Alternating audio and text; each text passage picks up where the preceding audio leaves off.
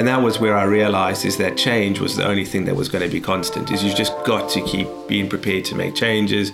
You've got to be pretty bold on things. You've got to look for real opportunities everywhere there is.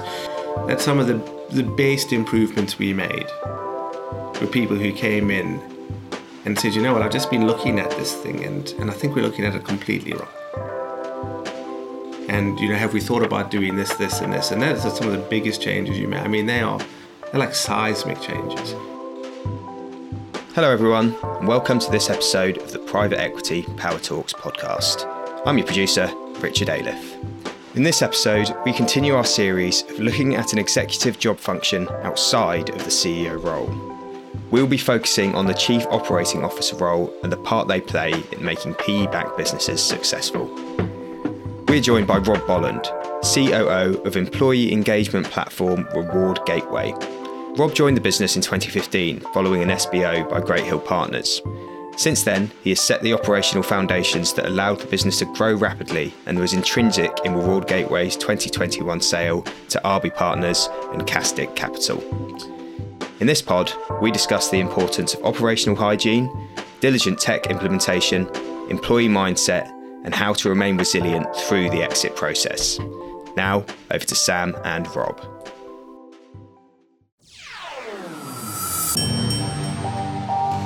Uh,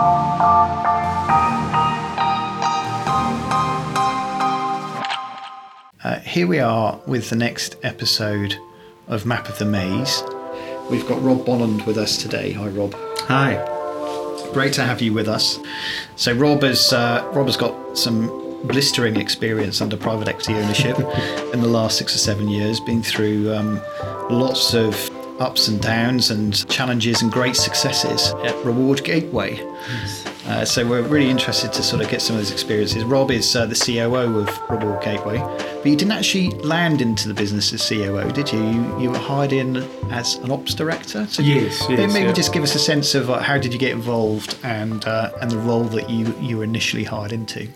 So yeah, I, I- I came into Reward Gateway uh, just over six and a bit years ago as the ops director at the time. Um, I've always been in sort of operations, uh, not necessarily in technology businesses or SaaS businesses. Um, I actually, you know, started my career off working in sort of gyms and health and fitness. Um, I've always been an avid sportsman, so came across to the UK from South Africa. And uh, I worked for Holmes Place, who were then acquired by Virgin Active. And I, ironically, Virgin Active were a private equity backed business. They were, yeah. Um, Still are, I think. they are still, Yeah. they are, but they, they ran, you know, a- again, they ran their business. You, you, you knew this term private equity, but no one ever spoke to you about it. You know, unless you were sort of on the exec, you never, never had any idea what that meant. Um, so I worked there for a number of years. Um, and the sales director of Virgin Active and I were, were good friends. He he left Virgin Active, and he started working at Reward Gateway, sales director there. And you know our careers continued. I left uh, Virgin Active, and I, and I moved across to Amazon. Um, so worked at Amazon for a number of years. But I kept in touch with Joe, who was this the sales director at Reward Gateway, and uh, you know he said to me, he said, "Oh, you got to meet Glenn." Uh, so Glenn was the founder and CEO of, of Reward Gateway, and Yeah. uh, he said, "You got to meet him." Uh, he said he's absolutely he's very interested in in Amazon. Uh, just specifically, he's interested in these leadership principles. So, at Amazon, they've got these leadership principles that they very unapologetically sort of hire and fire against. And uh, he said, You got to meet him. He's fascinated by this. So I went across and, and, and I met Glenn for a coffee.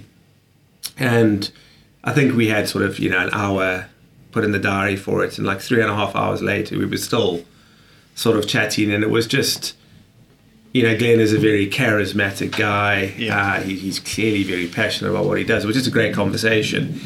You know, he started talking to me about private equity, and he said, you know, these are our investors. They're getting towards the end of their investment cycle, and when they get towards the end, they're probably 12 to 18 months out.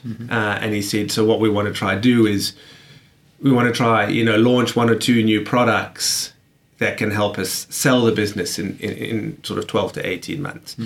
Uh, so I asked him bit what he meant by that, and he said, "Well, when we get to the end of the cycle, we aren't just selling the business; we want to sell the future of the business. So we want to have two or three uh, additional products that we can say, you know, these are the future. This is where the real money is going to be in the next investment. And it's another 30, 40% year on year growth. Oh, that's it. You know, this is where the real hockey stick starts. It's these, it's these products. Yeah. So, so Glenn ran ran the the sort of sale for Reward Gateway at that stage. You know, he, he ran it in probably a very different way to anyone would ever run a sort of private equity exit. You know, but only as how Glenn would do it. He had his he put his absolute stamp on it. Yeah. Um, and it was it was it was probably a longer process. I mean, it, I think from start to finish, it probably the whole thing took at that stage about twelve months. But it was about six six months before the the exit. He said to me, "You know, we need to think about the operations of this of this business because the one thing that had came out was." You know, in, in, in some of the due diligence processes and things like that, the, the operations of the business and sort of maybe some of the, the operational hygiene maybe weren't where they needed to be. And mm. again, when you when you're asking someone for a lot of money, um, a lot of that confidence comes from being able to everything that you've said in your management pack or you say about your business, you can actually prove. You know, you've got the data. You and, and and it wasn't all there, but not to not to a terrible extent, but it was a gap. Yeah. And uh, he said, you know, one thing we want to be able to say is that we've got new people coming on board this is their background and this is what they're going to be doing and, and he's got this operations role and i mean i was desperate to get into Reward Gateway at that stage and so you'd fallen in love with the business yeah absolutely I, I knew it was where right i wanted role. to go it was just the right role and that role sounded absolutely perfect um, so you joined as ops director yes yeah, ops director. Uh, uh, six uh, at the point of almost at the point of transaction, wasn't it? Uh, inflection I mean, my, on the way out, yeah. and um, my first day in the business was the first day of Great Hill ownership. Yeah. Um, I mean, I remember we had a had sort of a celebration that day for the business to celebrate the end of the the the, the, the last the last season, the last owners, and, and introduce Great Hill. And I remember sitting in this room, and you know, I, I, was wearing a suit because I thought that's what you did. No one else. No one else did, so you could spot me a mile away. And there was only one other person who had sort of a suit on, and it was the person sitting next to me. And I turned to him and I said, you know, introduce myself, and he said, "Oh, I'm Chris Busby. I'm, you know, I'm the new owner of Reward Gateway from Great Hill Partners," and. Uh, yeah, that was literally my first introduction into it. Yeah. I mean, just just touching on that, Glenn's reverse management of, of the exit process because you know we know Glenn well in Pep Talks. He's he, he helps us and he gets involved as a founding member. But what he did there was um, quite different from most exits in that he really went out and hunted for the right next investor in terms of cultural fit. I mean that's you know most most uh, secondary deals happen in terms of engaging a corporate finance firm. IM goes out. You know you might know one or two of the interested parties and then it's sort of down to who pays the, the highest amount. And actually, you know, Glenn looked at it and thought, well, why don't I get to know the right people first and make sure that the IM goes to them and they're going to be interested. And, and, and Chris actually turned out to be a, a brilliant partner, didn't he? Um, Unbelievable. It, Unbelievable. So it, it, it, worked really well. Um, so you landed into this ops role, which involved sounds like pretty big transformation, uh, operational transformation, professionalization required. So you knew a little bit about private equity because uh, you'd been at Virgin. Yeah, I, I, knew the term private but equity. you didn't you didn't know the ins and outs of what was really required. Now you're into quite a senior leadership role, which requires you sort of pushing and changing the business. And just describe those sort of early yeah. moments in the role and trying to get your head around PE. Well, it's funny because I went into it just how you would go into any business. You know, it was like I didn't go into it going, "Oh, this is a this is a private equity backed business, so I need to change my approach. So I went into it as I were going to sort of all my other roles, you know, with quite a longer term view in, in place. Mm. Um, but the thing that you know Glenn Glenn had done, and this this also was very important in how we did the sale, is everyone in Reward Gateway knows what private equity is. I mean, they know the ins and out. They know as much as they can do about what private equity is, and and that's critical because then everyone understands why you're doing what you're doing. And that was where, like at Virgin, you knew this title, private equity, mm. had no idea. It was never spoken about. Whereas Glenn, you know, he would run, and he's still, you know, Doug's doing them now, he's the new CEO, but they, they run these courses and calls and updates to ensure everyone knows this is what our owners do. And, and it was only about sort of maybe after about my sort of third or fourth month into it, where I started realizing, you know what, this is actually it's not a traditional business model. This, mm. you know, you go into a traditional or, or, like a different type of business, you do it's a bit more longer term. Mm. Um, whereas private equity, immediately from day dot, it's you know that in four to five years, this is over. This they, they want to sell. They've already got the valuation in mind. They know, right? You know, they bought it for X. They want to sell it for at least two, three times that. And then I realized I was like, oh, you can't take a, a sort of traditional general business approach to this because it's not a traditional business. It doesn't, you know, they're not thinking 10, 15 years in the future. Mm. Um, they're, they're thinking three, four, five years in the future, and you've got to do a. So it was through conversations with with Glenn, um, and you know, I started talking about some of the the things I wanted to do, and he was like, "Just go get them done. Just go do them." You know, and he said, because we're at the start of the season, if we need to spend money, let's spend it now. And so we call it seasons. So every single investor we have, we call it a season. So we're on season four now. Mm. This is our fourth private equity partner. Um, and I said to him, "What what do you mean? And he said, well, if you're going to spend money, we spend it now. Because he said, you know, as we get further into the season, we're going to be harder on what we spend money on. And, and, and again, it was, it was really, you know, then I started understanding it was right, okay, there's actually seasons within the season, you know, there's places where we, where we can do, we've got more flexibility able to us. Um, and then he started talking to me about other levers you could pull you know, and he would say to me, you know, like we must start looking at acquisitions. And again, I'd never really been heavily involved and I knew what they were. And he started saying, these are the different levers that we can get. If we buy something like this, we can, you know, we can get these synergies out of it. We can, and it was just this new world started opening to me. Mm. And that was where I realized is that change was the only thing that was going to be constant. Is you just got to keep being prepared to make changes. You got to be pretty bold on things. You got to look look at things. I think through a slightly more abstract lens than you would through a logical lens. And you got to look for real opportunities everywhere there is. But because I was getting this education in in private, I started understanding some of the levers, started understanding some of the things we could look at, mm. and realize, you know, if we invest in something now, to you know, it was almost on the on the operation. It was about efficiencies, mm. um, because it was very much we needed to grow the revenue, but we had to grow the revenue while keeping our costs because you know that was we had to grow that gap between it, and it was like right, so you know what we've got to essentially, you know, we used to always joke around, you've got to get more more juice from the oranges. You know, how do you get more of these clients on board? Mm. But how do you keep your staff? And you just look for these efficiencies because we would say every efficiency, every dollar we saved, every pound we saved is worth six or seven. Yeah and it was the same thing. Everyone we spent was worth six or seven. Mm. But the whole business thought like that. Mm. Um, so it also makes it a lot easier when I needed to go in, and I did. You know, when I went in, I had to make quite sizable changes, whether it was on people or processes or just generally anything operational. I needed to go in and changes that I probably would have done slightly slower in other businesses and now I, I, could never go into another business where it was sort of a, put a change in place, mm. leave it for a while, measure the impact, and works. then go to. St- whereas now it's like just get stuck in. You got to yeah. do it. Wait, well, what was your starting point? Did you, in terms of getting, you know, building the operational transformational plan? How did you, how did you approach that? Did you did you look at what was just wrong and then go about fixing it, or did you think about um, what does the end need to look like and work backwards? What was what was the approach? Yeah, I mean, I'm a I'm a big Stephen Covey fan, so I always am uh, start with the end in mind, and it was sort of where, you know, what what do we need? What do we need to be doing? Um, and again, it was very much we knew what revenues we needed to be achieving. We knew kind of what the revenue per client was, so we could break it down. And it was all right. You know, we've got to have three times as many clients as we have now.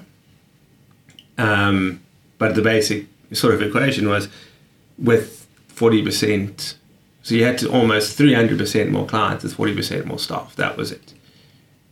And the other thing that really came through was when you're asking, you know, an investor for four or five hundred million pounds, mm-hmm. you got to build their confidence.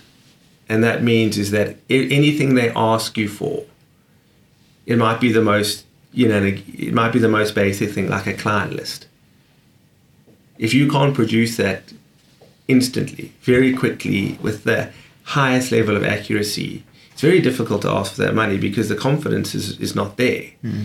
um, and that, so that was I, I realized I really needed to improve the hygiene of the operational side of the business so that when we were you know when we got to a stage of where we did need to and, and I had been given the due diligence questions that were asked in the previous sale So you knew what you knew so what I, they I- thought was so wrong. I could go through these, and it was like, you know, how, where was this information? Was it easy to find? And you could see where the gaps were. And a lot of the stuff, again, in in in uh, you know other businesses, you wouldn't even think about because you're not asked for it yeah. because those businesses aren't thinking about selling it, you know, so they're not going to ask for that. And it, I realized, like, right, you know, I really got to try ensure that from a, an operational and client perspective, we've got the most accurate, cleanest, up to date, and you've got to try think ahead of time. What other stuff are they going to ask for? How you know, and, and it's almost like root cause. Can you go? I always say, can you go nine levels down? So if they ask you why nine times, mm. can you can you produce nine sort of different variants of information that give that answer? Mm. So that was sort of where I started. Was I realized right, we've got to we're going to have a lot more work to do. I.e., you know, we're going to have a lot more clients, but I've got going to have less staff than I've got now to do it. So how do we how do we automate? How do we do that? Um, So how, how did how did you do that? I, I guess you know, and think about it in a number of ways. Like how did you do that in terms of people? So you know, you must have had to get that sort of core team right and the, the core structure right. And then how how do you double, triple the volume of clients and keep the cost base the same? I mean, so for people, yeah, you, you know, I did have to, both structurally and with actual people, make some, you know, some substantial changes. Um, but I mean, through my through the last six years, I've probably done that four times. Is you know, I'm I'm very comfortable with change. I, I think it's important. So whether it's people changes or it's structural changes, I have done that consistently because I, I just think you always you get to a point then you do need to change it because you need to optimize you need to look for different ways to do it. Um, you know so so I was very open up front when I went in and explained to the teams I said you know we're going to have to do things differently.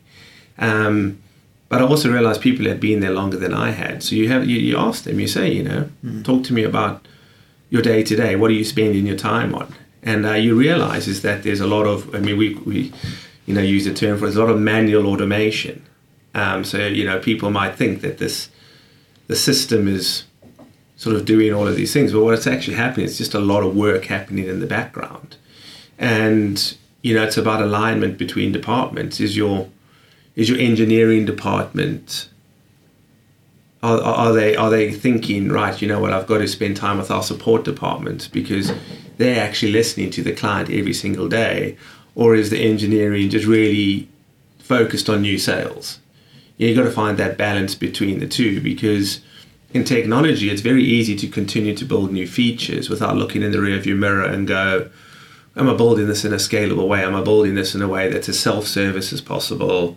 Um, that isn't going to require me to sort of just continue to add people on the back to kind of make sure that it's all working and it's all working correctly. And we spent a lot, spent a long time with the people who who had spent time in the business, and and, and you know they their absolute goal because they tell you 60 70 percent of what you need to do. You don't need to you don't need to go look for it anywhere. They say to you, "This is what my life exists of." Yeah. And the reason, you know, I'm so busy, or the reason I can only have 30 clients instead of 50 clients is I spend 70% of my time, you know, manually doing this, or, you know, this continues to go wrong. And you think, well, if I fix that. Mm. So, you know, we really just created an open dialogue for people who, especially who are client facing, be able to put their hands up and go, There's something wrong here. yeah, and that, and that was something I learned. That Amazon taught me that because you know Amazon is all about. I mean, it's milliseconds of improvement. There, have a you know that's what you're fighting for every single day. And uh, you know they introduced this sort of mentality of of a Kaizen mentality, which is very much any waste is not acceptable, and the the people who tell you about the waste are the people who are doing the work. You know, you can't sit up in you know in the operations office and think you actually know what's going on. It's literally the people who are picking or packing or stowing, mm. using the tools. They're the ones that actually know where all of the the gaps are. And so we would run these processes every sort of month where you would take people off the front, and they would say to you, you know what, if you know that the scanner did this one different thing and probably and you test it and you go and you would do it and i just had that mentality mm. is that what glenn was trying to tap into right at the beginning of your conversations those those sort of cultural mindsets that he was interested in at amazon he was he's you know glenn looks at all businesses i think like that and he's the he's the the most value driven CEO I think I've ever met by country mile. I think that's what makes him who he is. Mm. Uh, you know, and he's he's got these he you know helped create these values at Reward Gateway. But he's very much these these values don't just sit on the wall. These values are what we live and breathe every day, and you know if if everything we do, whether it's a product, a new product feature, and if it doesn't reflect one of those values, then we just don't do it. Mm. And he was, and that's the same thing at Amazon. Um, but we did. We brought in a lot of policies from Amazon. I mean, measurements that they use at Amazon, I introduced at Reward Gateway, something like you know, we've got like a D, they had a defects per million order, DPMO, which is a quality metric at Amazon. And we introduced that at Reward Gateway. So. How, how did that work at Reward Gateway? Well, what we said was, was again, you know, the, the, the support team was saying to us, we're getting a lot of calls. You know, we're getting a real high volume of calls about these products. And if you did X, Y, and Z, the calls would drop. And and you know, I said, well, how are we measuring? How are we actually measuring the number of sort of real calls per per product? And there wasn't really too much of a detailed measurement. So it's like, well, let's introduce a, qual- a quality measurement per product. So every single call that comes in per product, people aren't calling in to say, I just called to, you know, because I love your product. They're calling in because something's gone wrong. Mm-hmm. So every single call that came in, that's a defect because something's gone wrong in the journey and you can then measure that. And then you know how many successful orders are happening through your product. So you just you can create this measurement that suddenly you've got this this defect measurement that it, it becomes like a north star. You've got to drop this down. Because by dropping down that metric by improving the quality of your product you suddenly have got a far more scalable proposition because people are going to come back they're going to use it more. But really what's also really important there is you you can continue to have more people using the product well then having to have more people at the back end to pick up any of the issues that are happening. Mm-hmm. so essentially you actually making the product far more profitable. Yeah. So you're fixing um, some of the sort of operational weaknesses and you're doing that first of all by talking to the people on the front line and understanding you know what are the problems where are the priorities and how do we fix them? Um, what's next after that? Because uh, I think you said that sort of you can get probably get about sixty percent. Yeah. That. What about, what about the other forty percent? Those are the quick fixes. The rest yeah. is it's software. There's there are there's tools out there that are you know everything is is a, there's a software piece that there to automate something, mm. um, and there there are a lot of them because everyone sort of I think you know knows now that the holy grail is automating as much as possible so that your systems are self-sufficient they run on their own. Um, and you know i was looking at so we had the client success department. And again you know is that it's a it's a big department. There's only so many clients that a client success manager can can have before the the, the service they deliver drops. Mm-hmm. and um, how many can they have? well it, it's up to your business it's up to your business. You know, your business. How many? Would... Anywhere between ten and, and fifty. Right. You know, because there's different complexity depending on how many size of client, the size of client, number of products mm-hmm. they have. They might have one product. They might have nine. So, so it's anywhere between ten and fifty. But when I started, it was between forty and hundred. Um, so the ironic thing is, is actually it's dropped. Um, which you would think, well, you wanted to go the other yeah, way. Where's the scalability? Yeah. Um, but what I did was I use the you know you started I started using Google and started going and, and, and sort of googling client success and I started reaching out to people um, through LinkedIn and I started going to quite a few events. Uh, and there was an event hosted by a business this very very successful business now called Gainsight which was this sort of Salesforce-backed customer success software, and they had a they had a, a sort of a, a webinar, and I joined this webinar, and it was all about automation and client success. And I remember sitting there and thinking, this is this is unbelievable. How did, you know how have I not heard of this before, or how have we not done something with this? Um, and I immediately got on the phone to them and, and I called them. I said, you know, you've got to got to give me a demo of how we can use this. And essentially, all it is is it's automating human behaviors. So it's it's you know you sort of are plugging in metrics that you know what's client success really is about making your clients more successful. Um, but it's about plugging in some of those behaviors and because you're on a you're on you're a technology platform you're tracking everything Mm. and Give us an example of how that would work for you then. so for example if we, we know if a certain if product usage drops below a certain level that client's going to be at risk because they're just not using the product enough Yeah. so you've got two ways of doing it. You can ask people to manually every day when they come in, they can pull a report and they can look at usage. And then they can go, these three, four clients, their usage has dropped down. I need to go and call them. I need to reach out to them. Mm-hmm. Or you can automate a system or plug in a system that does that for you, but far more proactively. Mm-hmm. And instead of looking at one metric, because again, you know, pers- people only have so much time, they only have so much bandwidth. So instead of looking at one metric, you can ask a system to look at 10 metrics. And it can automatically say to you, and you can say to the system, if this happens, if this metric drops below this, or this metric drops below this, or something as this person leaves the job and there's a new stakeholder come into it, or whatever it is, Yeah. I need this to be flagged. Yeah.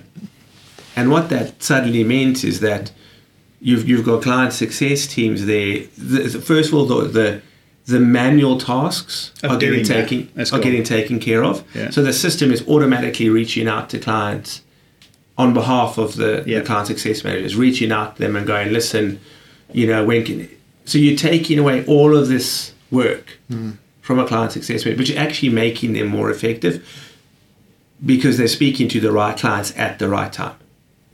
And they don't have to come in and spend sort of 30, 40% of their morning Trying to figure out. trying to figure out who I, you know, who should I be calling or answering the phone to people who are calling in, and then sometimes you're not calling the right ones. And just by putting that in place, um, so we, did you end up using that system? we didn't actually. All right. So the funny I thing think is, there's some wisdom here. Yeah, why, the uh, reason we didn't actually end up using them was we pl- they came out. I was determined to use them, but because our operational hygiene was wasn't good enough, it wouldn't have been effective. Because a system is only as good as the data you put in it. If you're putting in rubbish, you're going to get out rubbish. So again, it actually woke me up and said, until I can tidy up the basic operational hygiene, I can't even use these tools. So I went on a, a sort of a crusade, and it was, you know, really. And it's not a difficult thing to do. You just need to get people to understand why, because it's not the most exciting thing. Let's be fair. But no one under you got to explain the why. And you know, I still remember I was in, in Hatton Garden. I hired a room there. I got everyone in, the whole client success team, all of the implementation teams, and I said to them, and I actually showed them the software first because I knew it would blow them away because they're going to go, oh, it's going to make my life so much easier. Mm. So I showed the software to them and said, but I can't install it because the, the hygiene here, our client, you know, our, our sort of Salesforce hygiene, that's just not up to scratch. And it was like, Raka, so what we're going to do for the next sort of three, four months, this is all we're doing every single week. Yeah. We're running new report and it took about two months because they were like, let's get this in place. But again, it came down to if you don't have the basic fundamental foundation set up correctly, nothing works. So did it go in in the end? Gainsight. Unfortunately, not Gainsight. We, we did use a similar. We did use a similar tool. Uh, it's a competitive environment, and we went with one of their competitors. But I'll always, I'm a big proponent of theirs, and I'll always take my hat off to them. I think, you know, Yeah, they, they taught you something, didn't they? They, they they've revolutionised it, and I still, I still follow them exceptionally closely. Do you think so? Do you think what you've just explained there is is it's like um, pieces of uh, two or three significant pieces of the sort of puzzle and jigsaw of getting this right. You you, started on the basis of trying to understand where the sort of hot issues were, and you didn't do that with a grand plan and coming in and telling everybody what you're going to do. You just you, you just spent a lot of time listening to the cold face. You'd learnt that at Amazon, um, and then you you worked with the with the right people. Uh, you found the right people within the structure already of the organisation and got them working on fixing you know the highest priority problems, and then you look to automate as much as you possibly could. And, and to, to do that, though, you, you, didn't have all the answers, did you? I mean, as, a, as an ops director and now COO, I mean, you're sort of one of the top uh, three execs in the business. You didn't you didn't go in with a sort of all the all the solutions in, in mind or in place in your head. You had to go out and figure it out, didn't you? You had to go out. I suppose that's the key, isn't it? Yeah. You, have got to go and educate yourself as quickly Absolutely. as possible. I mean, I still, I still don't have all the answers. No, I mean, well, nobody does. No one does, and I think you've got if, if you ever go into anything thinking. I know exactly what I need to do and how to do it. I think you're going to set yourself up, especially in this, this oh, world. Yeah. You know, because again, also every single owner that comes in, they're going to have very different expectations. You know, I mean, I look at our current owners versus our previous ones, world apart, complete world apart. Um, but also, the world fundamentally changes quickly. Especially, you know, we work in sort of SaaS, and it's so fast. Mm. You know, so what you might be focusing on one day doesn't necessarily mean, you know, that's what you're going to be doing the next day. Uh, and that's where you just got to surround yourself by people who, you know, can make that. I mean, the most, the biggest thing I did is I've just been lucky with with good hires. You know, I always say you hire people better than you. Yeah. Well, so what did you what do you look for in people, and when you're taking on a challenge like this? Um, you know, what sort of mindset. Um, mindset, I guess, more than skill set, because that's not going to apply to everybody listening to the podcast. What sort of character and mindset do you look for for people in your team? The biggest, the number one thing for me is being comfortable with change. Anyone who likes routine and isn't prepared or isn't really want to go out and do things differently is, is just not gonna. Mm. Um, you know, and, and, and being comfortable with change is, and, and that's through, through, throughout the business. That's not just people who sort of directly work for me. It's across all of our business. I think that's something that we, we really do look for. You know, we, internally we call it push the boundaries, but it is someone who wants to come in and do something slightly different and, and doesn't want routine because it's, you know, you, you, you're not going to grow at the speed you need to grow. This isn't a business, and these aren't, you know, the private equity people aren't single digit growth for them is just not in their vocabulary. No. And you have to be very, very prepared and, and, and love change. Mm. Um, you know, and again, if you think of some of the bigger levers you can pull, things like, um, you know, mergers and acquisitions and things like that, that's just, that's, it's tough. But it is, it's just a real change mentality. And then I think the other thing, and it kind of, fits into it is it's an abstract mindset. It's someone who can look at something, but from a completely different angle. Because again, I think you know you're obviously going to get a lot of stuff wrong, but it's the stuff that you get right. That's that's what fundamentally changes it, and especially when you're you're trying to look at how you do things. You know whether it's efficiencies. That's some of the the best improvements we made were people who came in and said, you know what, I've just been looking at this thing and, and I think we're looking at it completely wrong. And, you know, have we thought about doing this, this, and this? And those are some of the biggest changes you make. I mean, they are, they're like seismic changes. Mm. But you just need people to look at things slightly differently, a bit more abstract. So your role has, uh, you, have you've been on that sort of uh, it's definitely not typical, but that that great career growth curve that private equity offers to management teams. You know, starting an ops role, then you went to uh, customer and product, wasn't it? CPO. Yes. Um, yes. And now you're the COO. Yes. Um, so you know your roles and responsibilities have um, dramatically uh, risen as the business has grown over the last six years. I'm just, uh, I don't quite know how to sort of phrase what I'm thinking, but you know, that's that's a sort of meteoric journey um, for you. But there must have been some sort of some moments where you think, wow, oh yeah, you know, I've got a bit more on my plate now, and yeah, uh, uh, you know, a bit more, um, uh, responsibility and accountability, and, and and with management teams sometimes that you know that that sort of um, feeling of risk can overwhelm them somewhat. Um, Yeah. How how did you did you think about that as you were transitioning up up up the sort of curve in terms of management? Yeah, I mean, if how you did you had- handle that? If you had said to me when I started, I, that my role would encompass what it encompasses now, I would never have. Um, but I think you know, being one of the pluses of being in private equity business that moves so fast is there's opportunity everywhere. Um, and yeah, I mean, I still remember is so I was moved from ops director into a group client success director, uh, joining the sort of leadership team, and that was after about twelve months of, of being there.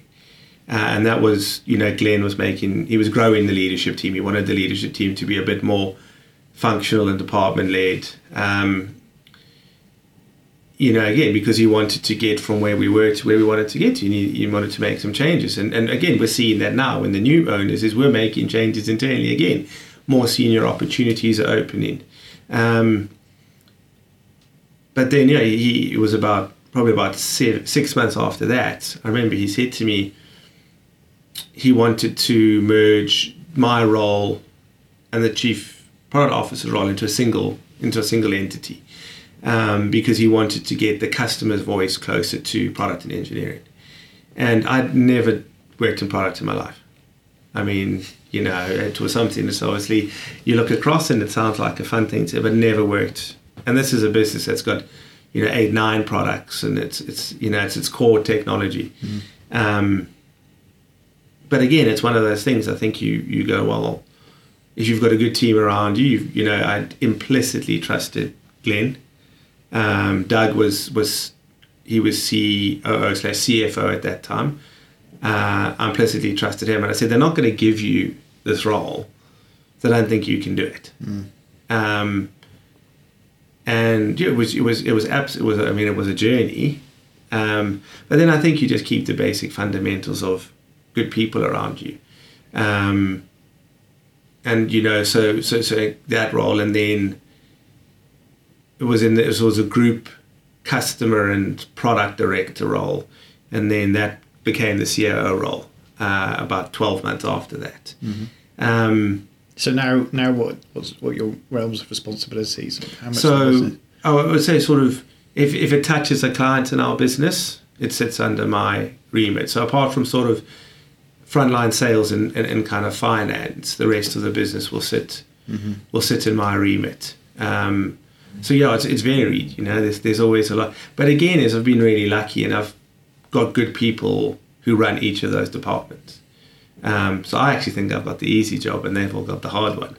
Um, but we, we, you know, we have had to make changes. We're going to have to make changes again, and we're going to have to make changes again after that. Um, you know, we're across a lot of geography, so we've got to do things different in each geography. Um, and like every business, you have good quarters and good years. You've got bad quarters and bad years, and you've got to, you know, there is there's there's good ups and downs in that, but. You, you surround yourself by good people. You hire good people. I think it makes it a lot easier. Um, and I thought, I mean, I've really enjoyed it, and I think it's a multi-skilled. You know, there's lots of different things, but the fundamentals remain the same. It's it's people first. Yeah. So last question: If you were, because you just you, you came into the business at the point of transac- transaction last time, and now you've just taken the business through a transaction in the last um, in the last twelve months. Was it? I was saying six months ago. About six months. Yeah, yeah. We started the process in December, finished in April. So what would you tell yourself about exits, having been through one now? Maybe four or five years ago, if you're having a conversation with yourself.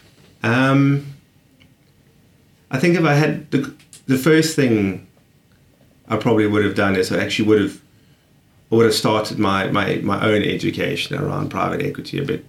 You know, if it wasn't for Glenn, I think I would have been a bit ign- like even more ignorant. And he is quite unique. No, Oh, again, I mean, absolutely. he does really educate his team. yeah, I, but I think that's. I mean, that's brilliant. if I if I was ever to be in a similar position to him, that's the first thing I do. That's the biggest mm. lesson I take away from him in a private equity business. Make sure every single person in your business fundamentally understands what that means, because it just you're all in alignment. You understand why decisions get made like they do. Um, but then going through the process, I think it's you know you, you everyone who's been through a process and, and I had been put in touch with a number of people who'd been through the process um, and I was put in touch with them was to, to kind of really try give me at least a taste of what it was going to be like Yeah. because it's obviously it's exciting uh, and you're going into it you get very exciting. This is just going to be fantastic. And everyone you speak to goes it's not going to be as fantastic as you think it is. But you you you, you go oh, no you know it's going to be great. And it is it's it, it's tough. Um, you you face you know because again as you've worked in this business for, for a number of years this is this is something you've built up and you know you're working every day and you do you, you build these management decks. And, and obviously the, the people who build the management decks they make your business incredible. Um, and you read these management decks and you go this is going to be you know everyone's going to be fighting over Everyone's going to want to buy it. I mean, this is just this is going to be such a great process, and you start having these sort of conversations with potential buyers, and um, so for us, we had these we had our, our chats in the evenings. So sort of we had two or three These are fireside chats yeah. in the evenings because um, we had people from sort of different time zones. So we would have them kind of start about five thirty, they go to about 9:30, 10. and uh, every Thursday afternoon at four o'clock, then we would have a catch up with our bankers.